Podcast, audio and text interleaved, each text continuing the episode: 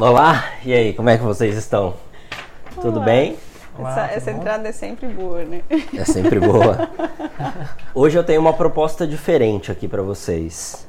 A gente fez uma, uma pesquisa interna para tentar encontrar aí top 5 ou top algum número de erros ou vacilos ou o nome que a gente conseguiu encontrar que melhor traduzia o que a gente quer passar são as top cagadas dos empresários aqui na NK.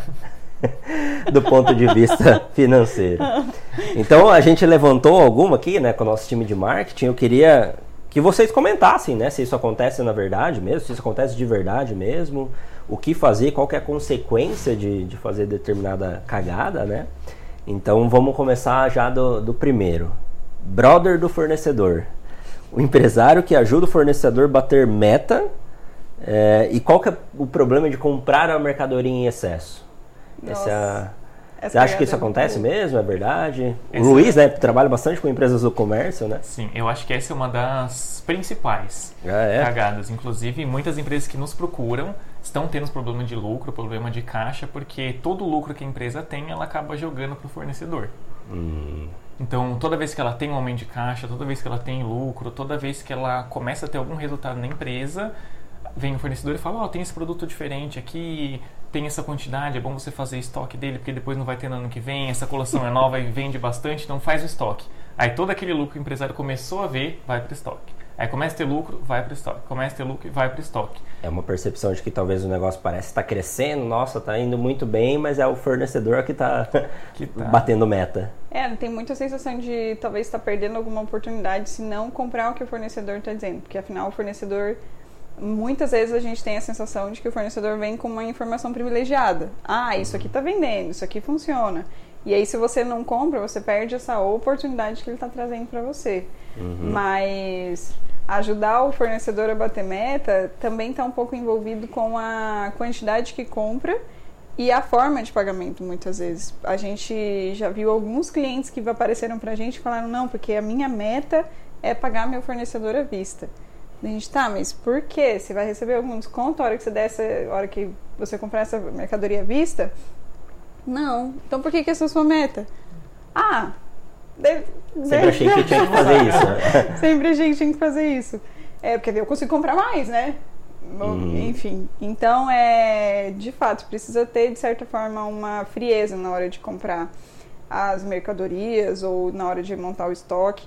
A gente vem feito um trabalho de fazer uma análise de compras para os clientes que são do varejo, de colocar um orçamento para cada, para cada setor ou para cada grupo de produtos, para que é, a gente não caia no conto do fornecedor, né? De, meu, compra isso aqui agora, porque senão você não vai vender, você não vai, né? Ou você vai vender isso aqui muito bem e vai lucrar. Tem um nome, né, para essa é, o FOMO, Fear of Missing Out, né? O Aham. medo de perder o bonde, vamos dizer assim, né? O, o Exatamente. vendedor vem com esse, o, né, o fornecedor vem com esse papo, você acha que, meu Deus, realmente a coisa vai acabar e vou ficar sem, por exemplo, um período agora que a gente está de final de ano. Imagina, você ficar sem as, né, determinadas peças, determinadas compras, isso pode sim impactar o negócio, né? Sim. Tem que ter um controle muito bem feito. Mas às vezes você tem que ter um planejamento para saber o que, que isso é medo e o que, que é de fato é, produtivo para o seu negócio. É, né? e tem muita gente que às vezes não quer quebrar o relacionamento com o fornecedor também. É, às vezes até representantes que tá, têm a- a- o mínimo que eles precisam de fato vender, né, obrigam as empresas a comprar um mínimo. Então a gente fala bastante, ah, coloca na culpa da NK. tipo, se o fornecedor for lá e você não quiser perder o relacionamento com ele, coloca na culpa da NK, fala, não, Meu putz, consultor não deixou. meu consultor não É. deixou eu comprar, eu já comprei o máximo que dava. E aí fica tudo bem, seu relacionamento com ele fica bom e pra gente também fica tudo bem. que daí a gente não tem um estoque gigantesco pra liquidar depois. Porque coisas que a gente já viu aqui foi é, a gente ter várias coleções, né? Vender, ter lucro em várias coleções e de repente você tem um estoque tão grande que você tem que vender um monte de produto abaixo do custo e todo o lucro que você acumulou você teve que dar de desconto no estoque que ficou. Então é sério mesmo esse papo, né? Porque a gente se empolga, principalmente quando você trabalha numa empresa que você go- gosta muito do seu produto, você tende a se empolgar com as compras. Sim. Então coloca na culpa da NK que tá tudo certo. E tem um detalhe também bastante importante, que o planejamento de compras, tanto em termos de quantidade quanto em termos do que você vai comprar, tem que partir da análise mais fria e mais detalhista do desempenho do próprio negócio. Então você precisa saber o seu ponto de equilíbrio, as suas metas de crescimento, quais são as marcas ou o tipo de produto que os seus clientes mais compram, qual é a grade de tamanhos, por exemplo, vamos saber, por exemplo, se for uma empresa do, da área de roupas, assim, por exemplo. Uhum. E toda essa análise, o fornecedor ele não sabe. O fornecedor ele não sabe a realidade dessa empresa. Da sua loja. Da né? sua loja, ah. exatamente. Ele sabe uma, tem uma noção geral e vai dar um, assim, uma sugestão bem uhum. genérica do que uhum. comprar. Então, as empresas que geralmente querem ser brother do fornecedor, ajudar o fornecedor a bater meta, que quer simplesmente ter um bom relacionamento, em geral eles acabam tomando as decisões de compra com base nas necessidades do fornecedor e não da própria empresa. Então, por isso que isso acaba às vezes sendo um, um erro muito grande, porque além das, da empresa acabar comprando coisas que não precisa e que não vende, compra também numa quantidade excessiva. Aí todo o lucro que a empresa teve no período, colocou tudo no estoque comprando em excesso, depois, como a Fer falou, perde todo esse lucro fazendo liquidação, porque ela precisa fazer caixa para comprar a próxima coleção. Uhum. Daí faz caixa e compra do mesmo jeito com o fornecedor de novo e entra nesse ciclo sem E fim. nunca ganha dinheiro, nunca o negócio nunca dinheiro. cresce. E, o fornecedor e... tá felizão. Tá felizão, batendo todas as metas. Exatamente. Muita então... atenção nesse ponto, é um ponto bem, bem importante mesmo, né? Acho que muita empresa pequena, que é a realidade do Brasil, aí pequena e média empresa, se não tem um planejamento, se não tem uma visão um pouco mais ampla, né, que você comentou dos números, estudar as marcas, estudar o seu ponto de equilíbrio, estudar de fato o que, que você vende, até eu diria até entender um pouco do perfil do seu cliente, quem que você Total. atende, qual que é a necessidade dele naquele momento, então ter uma, uma análise mais fria, né, que você comentou dos números, acho que é o caminho para para não cair nessa, nessa cagada, vamos dizer assim. Né? Exatamente. Mais algum outro ponto ou posso ir para a segunda? Pode ir para a segunda. Pode ir para a segunda. A segunda é o seguinte: prolabore de milionário. Ah. é um clássico problema, né? A gente já viu em vários negócios aqui na NK. É, assim, eu vejo dois lados desse, né? Tem um que é um problema de empresa que está bem, então o cara acha que pode tirar. E o outro é um lado que a empresa não está bem e o cara continua tirando esse dinheiro. E ele não vê que esse é o problema, né? É, quais são as consequências aí desse, prolabore desenfreado aí? Não, eu acho que ainda tem que incluir o, o prolabore merecido, né? Porque tem muita que gente que fala, é, que vem do eu mereço. Porque acho que eu mereço porque eu tenho uma empresa milionária, né? Às vezes tem essa percepção. Mas, no geral, quando a gente vai debater Prolabore, é, acho que a gente já falou aqui algumas vezes, o que é importante é a gente definir um Prolabore de acordo com a função que a pessoa executa na empresa. E por que, que é importante é, pensar na função que a pessoa executa na empresa? Porque se a pessoa tiver que sair, a empresa não pode nem sofrer e nem a gente está, de certa forma, trabalhando de graça ou tendo muito lucro. Então, é, ela serve para as duas coisas. Uhum. É, o Prolabore milionário, ele come caixa, ele come capital de giro, ele dificulta, é, às vezes, a operação e às vezes ele pode estar deixando uma operação mais Sim. cara. Principalmente porque a gente fica sem giro, sem caixa. Uhum. E aí a gente pode estar pagando juros rotativos, pode estar tendo que fazer adiantamento de cartão. E só porque a gente está pagando mais para os sócios. Uhum. É, então, a lógica é assim, ah, se você sair, é melhor ou é pior para a empresa? Tipo, porque se você sair da operação, você sócio sair da operação, tem que ser igual para a empresa. Uhum. É, se quando você sai fica melhor para a empresa, então a gente que sempre cuida da empresa vai falar sai e contrata alguém que é melhor. Se você sair e ficar pior para a empresa, pô, então a gente está considerando um lucro que não vai existir para sempre, né? Uhum. É, então a gente está analisando de maneira errada. Então é, é sempre importante a gente estabelecer o prolabore e independente do resultado da empresa. Ontem mesmo a gente teve uma conversa parecida com essa, né, Luiz? Tipo, Isso é, a gente não vai, a gente atendeu uma empresa, tinha uma retirada muito alta, a gente ainda não tinha definido o Prolabore. A gente falou, ó, a gente vai ter que definir um Prolabore, que é o quanto você pode retirar por mês, porque essa é a sua função. Ah, mas eu não posso parar de retirar agora, porque eu estou no momento da vida que eu preciso desse dinheiro da empresa. Ok, mas a gente vai dar nome para as coisas que você está retirando. Uhum. Um tanto vai ser o seu Prolabore e a diferença vai ser retirada. E a gente vai pressupor que você só vai retirar Nesse lucro momento. quando Isso. tiver lucro. Ah, tá. E aí, se você tirar lucro sem ter lucro, você precisa estar consciente de que você está consumindo dinheiro da, da empresa. No fim, muito provavelmente a gente vai tirar a mesma coisa, vai dar o mesmo resultado, só que o nome é importante. Uhum. Porque se a gente tira lucro, é porque a gente tem lucro. E aí a gente só pode, só pode tirar se a gente tiver. A gente teve um outro caso na semana passada de, de uma empresa que eles tinham comprado um apartamento pela empresa. Uhum. E aí, no momento, porque às vezes a gente tá na reunião, você não sabe por que, que isso parece errado, né? E aí eu fiquei pensando, mas tá errado isso aí, não tá fazendo sentido, a empresa nem é do setor, por que, que tá comprando um apartamento? Tipo, eles não vão morar no apartamento, eles não vão mudar a empresa pro apartamento. Uhum. Eu falei, mas por que, que vocês compraram apartamento? Não, porque se a gente distribuir o dinheiro, a gente gasta. É, até o cara falou assim, ah, eu faço a economia girar? Se, se o dinheiro vier parar na minha mão, eu faço a economia girar? E aí eu acabo ficando sem dinheiro, então a gente resolveu investir junto, porque a gente não quer viver dessa empresa. É, a vida toda a gente comprou para investir. Eu falei, mas isso não é da empresa. Tipo, não faz sentido a empresa ser onerada com um investimento que não é investimento. Então é retirar de lucro. Sim. Ah, mas como é que fica daí? Falei, Fica igual. Só que o nome é retirar de lucro e a gente só vai retirar quando, quando tiver lucro. Uhum. Ah, mas eu vou poder tirar todo mês? Vou poder tirar todo mês. Porque a gente tem Porque lucro cabe. todo mês, porque Uhum. cabe. Mas é retirar de lucro. Então, dar nome às, às coisas é bem importante. Por isso que dar nome a prolabore também é bem importante. Parece bom, mas às vezes a pessoa colocando a compra do apartamento como investimento, às vezes terceiriza a responsabilidade do que Total. ela tá tirando, que ela tá gastando caixa da empresa e fala, não, é investimento da empresa. Uhum. Aí lá na frente aham. fala, putz, mas essa empresa não tá indo bem. É. Aí você fala, mas você comprou um apartamento com a empresa, então tá indo bem. Exatamente. né? Entendi. Não, e tem um ponto, Fer, que eu acho importante a gente ressaltar, e é até uma forma como a gente trata isso aqui na consultoria, que é ressaltando o que você já disse, que é diferenciar prolabore e de retirada. Porque geralmente a gente estabelece o prolabore de acordo com a função que o sócio exerce na empresa, tem aquilo ali, e toda a retirada de dinheiro que passar daquele prolabore a gente entende como retirada. Porque dessa forma a gente fica bem mais claro o que, que é a operação da empresa, porque se o sócio não tiver lá, aquele vai ser um gasto real que a empresa vai ter. E para a pessoa saber que aquele dinheiro que ela está retirando, para ela saber se ela de fato pode retirar aquilo, porque na maior parte do tempo as pessoas, os sócios não estão retirando lucro, eles estão retirando caixa. Qual que é a diferença? Como a gente disse, por exemplo, no caso do estoque, às vezes a pessoa ela fez um estoque enorme, aí ficou um tempo sem fazer compras, aí o caixa aumentou, ela achou que aquilo fosse o lucro dela e ela começou a retirar.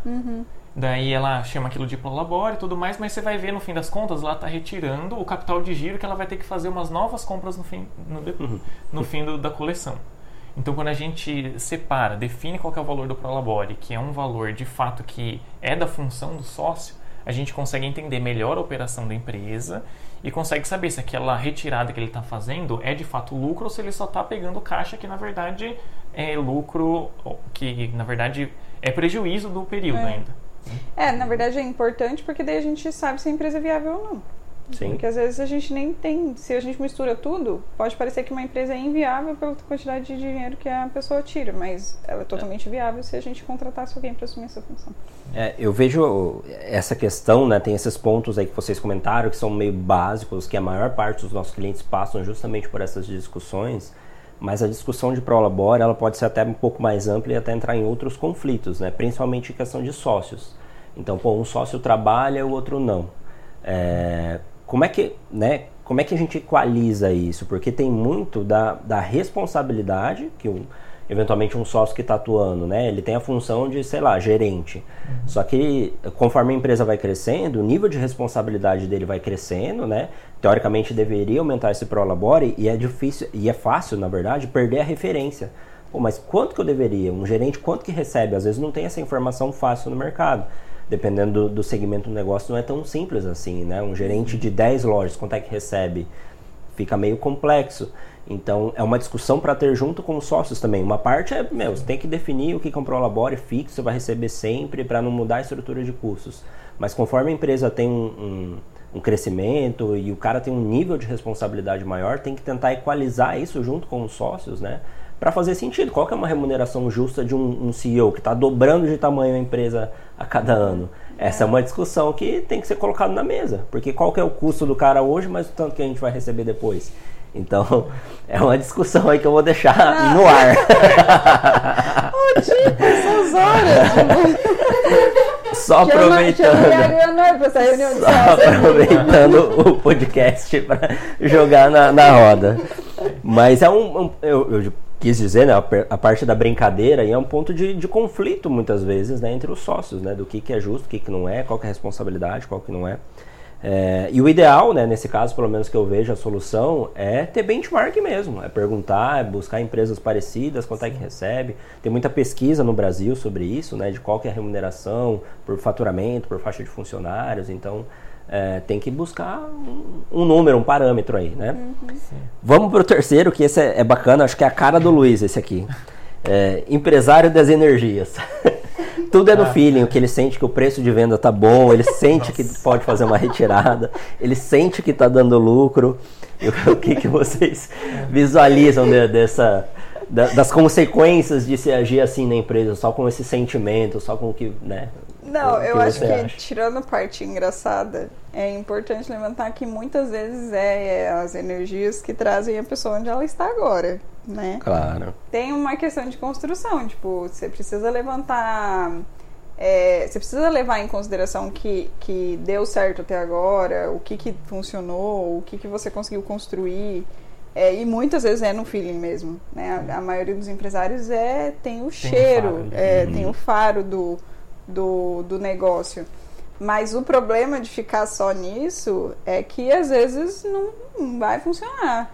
Né? E tem umas sutilezas dos negócios que, por mais que às vezes você tenha um bom feeling e você tenha boa referência, como você diz no benchmark, que você consiga se comparar com outras empresas, algumas coisas você não vai conseguir fazer.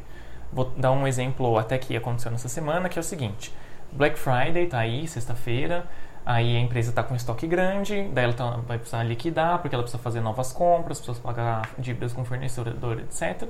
Aí a empresa ela vende tanto na loja física quanto na loja online. Aí na loja online ela vende tanto com impulsionamento pago quanto sem impulsionamento. Aí você precisa saber, tá, quanto que eu posso dar de desconto quando for no online, quando eu vou ter impulsionamento? Quanto que eu posso dar de desconto quando for no online sem impulsionamento? Porque vai ser nessas plataformas como Mercado Livre, é, tem Magalu, essas plataformas que têm uma taxa de administração. Então, qual que é o, a taxa de desconto que eu posso dar em cada um desses? E qual que é o desconto que eu posso dar quando eu vender na loja física?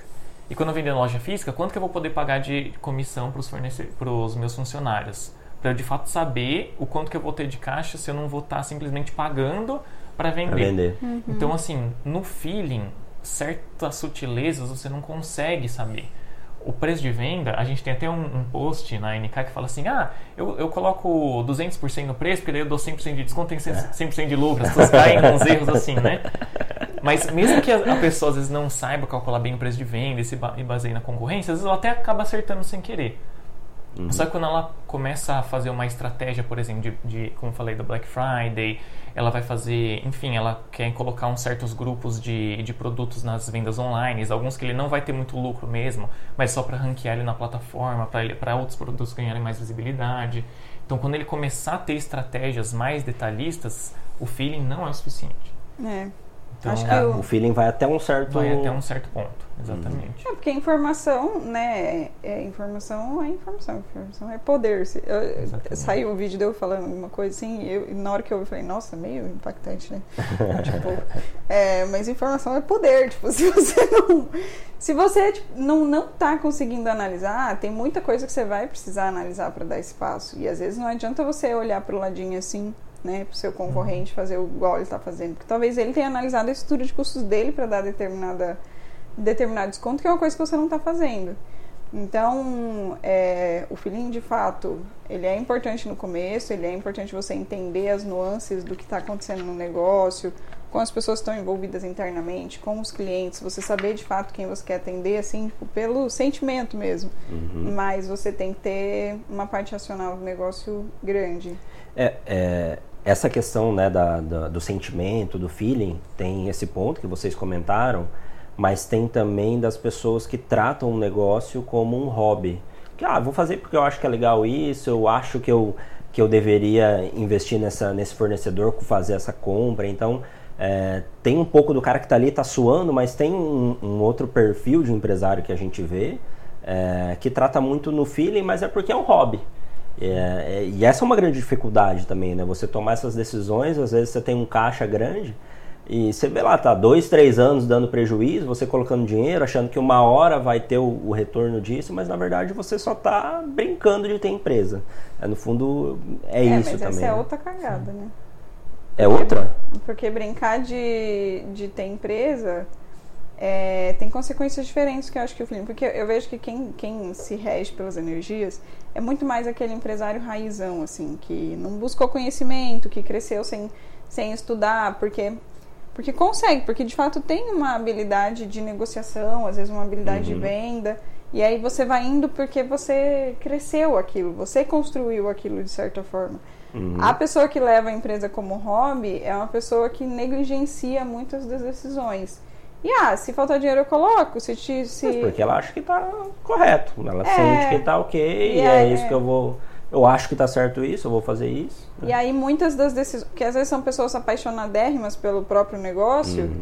então não conseguem tomar decisões às vezes difíceis, às vezes de demissão, às vezes de estratégia, de posicionamento, é, e vão indo assim, sabe? É uma parte muito boa da vida delas, mas que tende a não dar certo se ela não tomar decisões difíceis.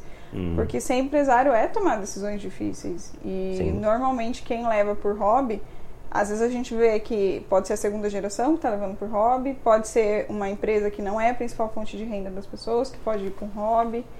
É... é, mas às vezes, mesmo sendo por hobby, ela. Por sorte, ela, o negócio claro. foi bem por um tempo, né? Sim.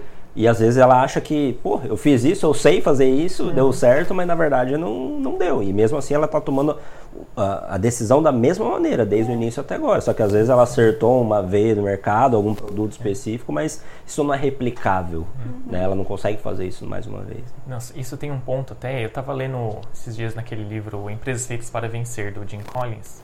É até um pouco assim é, um tapa na cara um pouco assim que ele fala, que ele fala assim, é muito fácil você ter uma boa empresa. É muito fácil você ter uma empresa que se mantém, que te pague um bom prolabore, que te dê um bom lucro. Isso é bastante medíocre até. O que é difícil é você ter empresas excelentes, é você ter empresas extraordinárias, empresas que se destacam, que vão uhum. acima da média. E muitas vezes, se você segue o feeling, às vezes, principalmente num país como o Brasil, que é um país emergente, que boa parte da população às vezes não tem curso superior, que falta demanda de mercado em muitos setores, principalmente em cidades do interior, é muito fácil você ter uma boa empresa. Só que daí, quando começam, quando essa sua boa empresa começa a ganhar mais visibilidade, outros empresários também começam a investir, começam a ter empresas do mesmo segmento, começam a se destacar também, começa a ter lucro, começa a perder mercado, aí você é aquilo que você sempre foi sempre que você conseguiu fazer bem, você para de conseguir. Porque na verdade, aquilo lá era simples de ser feito naquela época. Mas quando você quiser de fato ter um destaque, se você quiser de fato ter uma empresa excelente, uma empresa que vá sair acima da média, que você vai ter bons lucros, você vai ser referência no mercado, isso você vai precisar de estratégia, vai precisar de técnica, vai precisar de profissionais é, multidisciplinares, de várias áreas diferentes. Então, essa questão de que nem por hobby, eu sempre fiz assim, sempre deu certo, isso, desculpa dizer, mas ainda é um pouco medíocre, assim, é um pouco fácil de ser feito ainda. Então, o difícil mesmo é você conseguir se especializar para você de fato ter destaque. Uhum. E para isso o feeling não basta. Legal.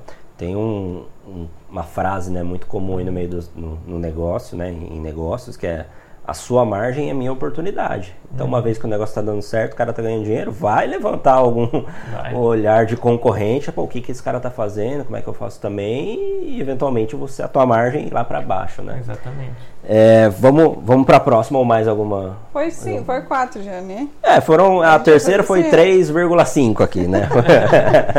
então vai ser é. top 4,5 ou 5,5. É. É, não dá sossego para o dinheiro, tira o dinheiro do giro para investir. É, isso a gente acabou comentando um pouco, né, também, mas tem mais alguma outra consequência ou vocês conseguem visualizar esse erro aí acontecendo em algum caso específico de algum cliente? Eu acho que não dá é, sossego para o dinheiro, tá? É, o que acho que a principal consequência uhum. de não dar sossego para o dinheiro é você, o empresário ter a sensação de que não está ganhando dinheiro.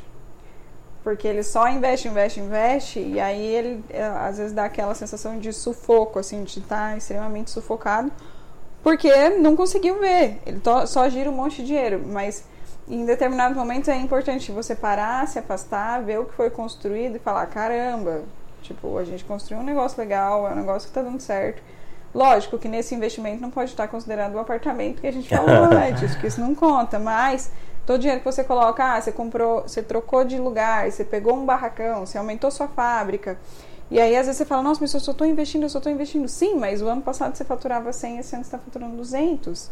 Então, e você está ganhando dinheiro, só que todo dinheiro Uhum. você está realocando ainda. Então, é, é normal. Eu acho que só quando a gente está nesse patamar é necessário que os empresários tenham consciência do investimento e consciência de onde eles estão e o que construíram, para não ficar com essa sensação ou com esse sentimento de que não estão ganhando dinheiro.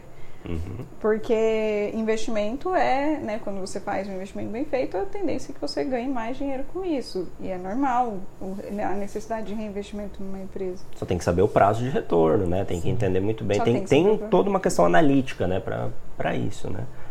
Porque acho que é uma dor do crescimento, né? Eventualmente a empresa está indo bem, está crescendo, ela tem um lucro, mas o cara está tá investindo, tá? É, é uma consequência ali, né? Para chegar naquele estágio, para continuar crescendo. E isso pode gerar essa ansiedade. Pô, acho que não, acho que o meu negócio não é bom, né? Se você não faz uma, né, uma mínima DFC e uma DRE para analisar isso, que é o que a gente faz, fica realmente difícil de, de enxergar, né? É, e às vezes você tem a sensação de que não está dando certo.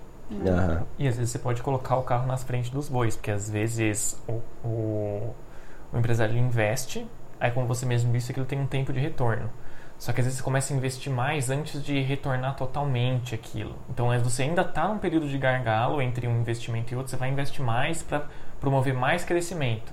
Só que às vezes a equipe não está preparada, às vezes você não está preparado como gestor, às vezes É. o mercado não se preparou até para absorver o que você vai oferecer, os clientes não estão prontos ainda. Então existe um timing de amadurecimento de todo mundo que está envolvido na empresa. Não é só pus dinheiro, a coisa cresce na minha vontade. Não é assim que Sim, funciona. Às vezes não está preparado mesmo, né? Exatamente. Vamos para a última então. Vai dar para fazer todas aqui. Vai ser quanto? 5,5 então? 5,5. Essa é, é, essa é Cinco cagadas interessante, e ó. 5 cagadas e meia. Pegar empréstimo para pagar empréstimo que pegou para pagar outro empréstimo. Ah, aí você usa também para pagar a antecipação do cartão de crédito que você É. pagou e os juros rotativos e os mexidos do cheque especial. E aí E você aí? pega outro para rolar. Pra Qual a consequência da bola de neve aí? Olha, eu, eu nem, nem consigo ver uma consequência assim é, única, a não ser. Porque eu acho que ela é uma consequência. É, já é uma. Ela é a consequência de um descontrole, de uma falta de entendimento é, originária do problema, né? A gente, quando a gente começa a, a, a consultoria, a gente sempre começa pela DFC e a gente fala, ó, isso aqui é caixa, isso aqui é movimentação. A gente não está falando do seu lucro ainda. Se você tiver um problema de caixa, a gente vai resolver colocando dinheiro. Só que se você não tiver lucro, não adianta colocar dinheiro. Então, às vezes, a gente tá nessa de pega um empréstimo, pega o- né, pra pagar outro, pra pagar outro, pra pagar outro, pra pagar outro. Uhum. É, mas é porque às vezes a gente pode não estar tendo lucro. E se a gente não tem lucro, não adianta pegar outro empréstimo.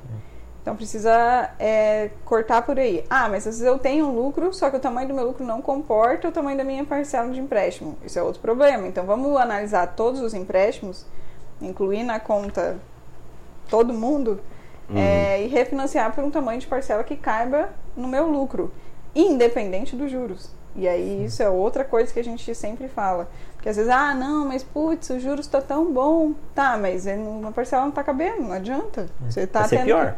Você está tendo que pagar outros juros porque esse juros está muito bom, mas a parcela de que, né? Então, eu acho que ela é uma consequência. É, E a- Pode terminar. não, e eu acho que a- talvez a consequência dessa consequência seja piorar de fato a situação. E aí, se não tiver lucro, não vai resolver. Seria impagável. É. É, sendo bem direto, eu acho que uma consequência disso, às vezes, é a falência mesmo da empresa, dependendo do caso, se a pessoa não souber resolver. Mas que nem você falou, igual a Fer falou, eu acho que isso é muito efeito também, geralmente, dessa dificuldade que os empresários têm, o, em geral, de diferenciar o que é caixa e o que é lucro. Então, isso é uma das primeiras coisas que a gente trata aqui na consultoria, porque ela não é tão intuitiva assim. Então, o, que você, o dinheiro que você vê lá no seu saldo bancário não é necessariamente caixa. É, não é necessariamente lucro, Lucro. desculpa. É caixa, mas não necessariamente é Uhum. lucro. Então, geralmente, isso é um efeito disso. E a gente estava até conversando hoje mais cedo, né? Que às vezes o, o cliente ele pega o empréstimo para pagar outro empréstimo, na verdade ele está colocando, ele está tentando apagar o fogo com gasolina. Porque a empresa já não está tá indo lucro, aí você coloca dinheiro para você aumentar uma operação que dá prejuízo. Então, na verdade, você está colocando dinheiro para ter mais prejuízo. Então, é uhum. é literalmente a pessoa jogando gasolina no fogo. Então, uhum. geralmente, a pessoa, quando você vê uma empresa que ela está antecipando o cartão, fica pegando mão de empréstimo, está pagando juros rotativos, parcela o cartão de crédito, ela está fazendo isso, ela está jogando mais gasolina no fogo. Porque a operação não é lucrativa e ela não identifica o que, que é lucro, o que, que é caixa, não sabe identificar o preço de venda, faz promoção na hora errada. Então é uma falta de discernimento mesmo para diferenciar esses dois conceitos que são que é, que é a base de que é a base da informação gerencial. Né? Uhum. Né? Então a pessoa não sabe diferenciar isso e acaba tendo esse problema. Legal, muito bom. Acho que deu para tratar bastante aí dessas cinco ou seis aí, cinco e, é, meia, cinco cagadas. e meia cagadas. Só voltando então, né, fazendo um fechamento aqui do que a gente discutiu. A primeira cagada, né, era sobre ser brother do fornecedor, né, essas compras aí que a, que a gente faz, né. É, a solução que a gente trouxe aqui é ter um orçamento, ter um planejamento, entender de fato quanto você precisa comprar, é, o porquê que você tem que fazer isso, né? Conhecer muito bem as suas, as suas linhas, aí, os seus resultados, saber o que é o seu ponto de equilíbrio, saber, né? É, ter um planejamento bem, bem feito para você poder fazer boas compras. A segunda sobre Prolabore, né? Então a solução que a gente trouxe é, é, algo que não mexa na sua estrutura de custo, né? Tem um Prolabore de acordo com a sua função, de acordo com a sua responsabilidade, e que se eventualmente você sair da empresa e tiver contratar outra pessoa, não pode mexer né? em toda a precificação do negócio, mudar todo o negócio porque né, mudou uma função de uma pessoa. Uh, o terceiro, né, que foi o terceiro e o quarto aí, o empresário das energias, de levar muito das coisas no feeling, né? E, e, também tratar o negócio sem muito profissionalismo, né? Só fazer o que você achou que fez certo uma vez, que sempre é, iria dar certo. Uh, tem muitas consequências disso, né? E a ideia é que a gente tem também planejamento, saber qual é o meu resultado, o que, que eu fiz, como que eu traço uma estratégia para poder tomar outras decisões, né?